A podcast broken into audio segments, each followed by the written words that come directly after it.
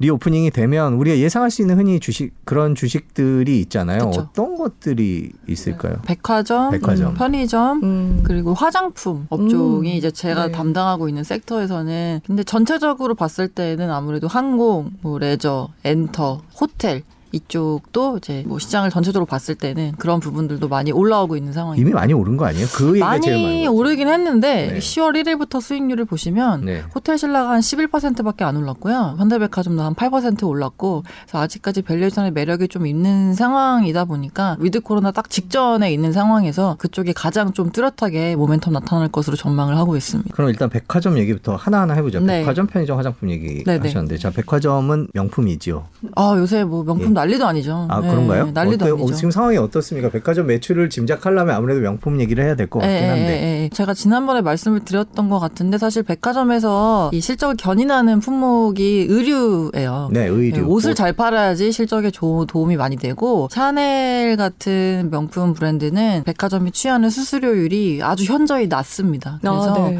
이쪽에 매출이 는다 하더라도 사실 수익성에는 큰 도움을 안 주는 품목이 명품이고요. 아. 그러니까 샤넬 많이 팔린다고 신세계 현대백화점 주가 오를 일은 없다는 거죠. 예. 근데 이번 코로나19 때문에 나타난 좀 특이사항이 옷이 팔리기 시작했다는 옷, 게 되게 예. 특이사항입니다. 음. 그리고 또 최근 트렌드를 반영한 그런 신규 점포들, 음. 예를 들어 뭐 더현대 서울이라든지 또 최근에 오픈한 아싸 아세요? 아싸 신세계 아싸라고 아니요. 신세계 아트 앤 사이언스라는 오. 점포로 네. 어디에 있나요? 대전에 노잼의 도시 아. 대전에 이제 잼을 선사하기 위해 네. 노잼 예. 등장한 도시 되죠. 어, 네. 네. 그 동해안. 제가 또 갔다 왔습니다. 오. 네. 그래서 제가 유튜브에 업로드를 했는데 네. 반응이 굉장히 좋더라고요. 네. 네. 재미없을 줄 알았고 노잼이라서. 음. 네. 근데 예, 그런 식으로 좀 점포들을 오픈을 하고 있다 보니까 그런 게 실적에 반영이 되고 있고 백화점에 옷이 많이 팔리고 있다라는 건 팩트인가요? 팩트입니다. 그리고 지금 굉장히 저희가 좋게 보는 것 중에 하나가 날씨가 감- 갑자기 추워졌어요. 네. 그렇죠. 예, 이러면은 백화점이 완전 호재입니다. 예. 아, 비싼 겨울옷이 옷을 비싸죠. 사야 되니까. 겨울옷이 네, 비싸서. 겨울옷이 비싸고 그러니까 네. 날씨가 아예 덥거나 아예 추워져야지 좋거든요. 보통 아. 유통업체들은 지금 2년 동안 그 의류 소비가 네. 지속적으로 하락해 왔는데 그렇다 보니까 옷을 사셔야 되는 시점인데 음. 또 위드 코로나잖아요. 네. 나가려면 옷을 사야 된단 말이죠.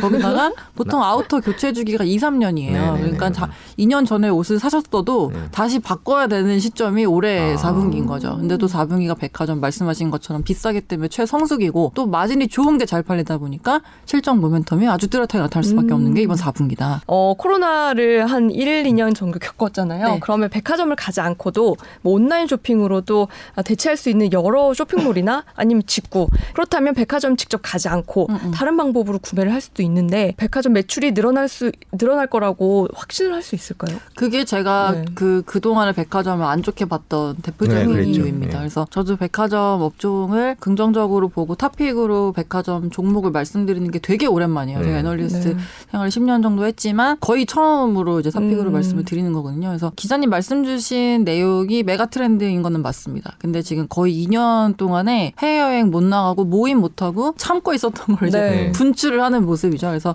보복서. 이- 예, 음. 이게 끝나고 나면은 원래대로 돌아갈 거라고 저는 보고 있고요. 음. 네. 그래서 백화점을 중장기적으로 좋게 본다고는 절대 말씀 안 아, 드립니다. 예, 예, 그렇죠. 저는 이거는 백화점 더 이상 출점할 데도 없고요, 이제. 현대 신세계 백화점 중에 실적 흐름이 좋게 나오는 곳이 어디냐고 작가님이 질문해서 주셨는데 궁금하신가 음. 아. 봐요.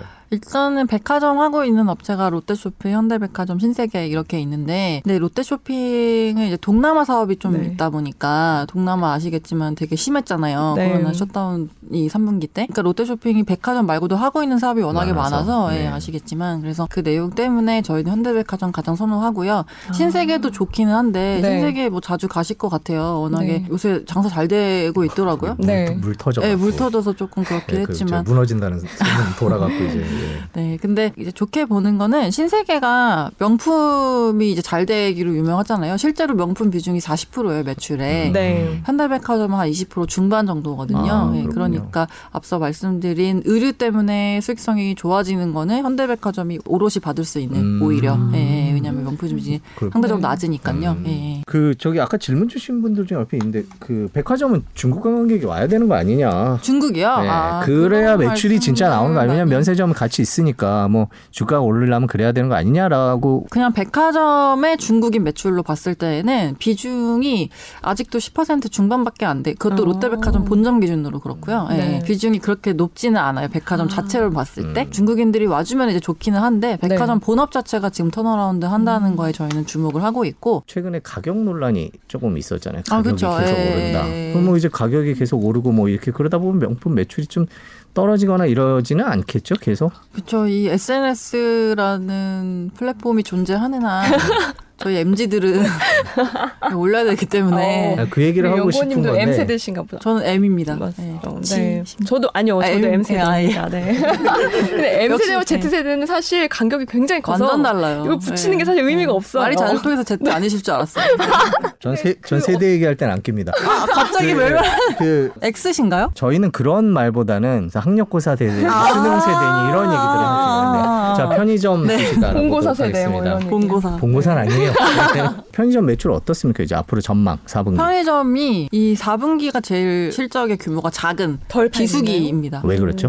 추워서. 아, 네. 추워서 추워서. 네. 결과 하나 보- 네. 보는 2, 3분기 음. 덥고 야외 활동 많고 휴가 시즌이 제일 음. 최성수기고요. 네. 오히려 백화점처럼 마음 편하게 가져갈 수 있는 게 유통업종 내에서는 좀 더 낫다. 화장품 끝났다 뭐 이런 얘기 하는 분들도 있어요. 화장품 주가가 중국이라는 큰 시장에 중국 화장품 브랜드로 이제 꽉 차기 시작을 했고 네. 그렇다 그래서 우리가 유럽 브랜드만큼 그렇게 명성을 갖고 있는 건 아니고 지금까지는 마스크 쓰고 다녔다 뭐 이런 예- 내용들도 있는 것 같은데 어떻게 예상하세요 화장품? 시장 자체를 저희가 어렵게 보는 이유는 브랜드가 너무 많아졌다라는 음. 걸 주목을 하고 있습니다. 그러니까 화장품 뒷면을 보시면은 책임 판매업자 명이 있고 그다음에 네. 제조 판매업자가 있는데 음. 아시겠지만 책임 판매업자는 브랜드고요. 음. 제조 판매업자는 진짜로 그걸 만든 업체, 네. 예, ODM들. 네. 이 책임 판매업자 수가 지난해 기준으로 19,000여 개가 조금 넘는 음. 수준이에요. 네. 네, 화장품이요? 네네. 음. 근데 재밌는 거는 네. 이거의 20%인 4천 개 정도가 작년 한 해에만 새로 생긴 브랜드들입니다. 와. 음. 그러니까 그만큼 지금 진입 장벽이 낮아지고 있는 상황이고. 그럼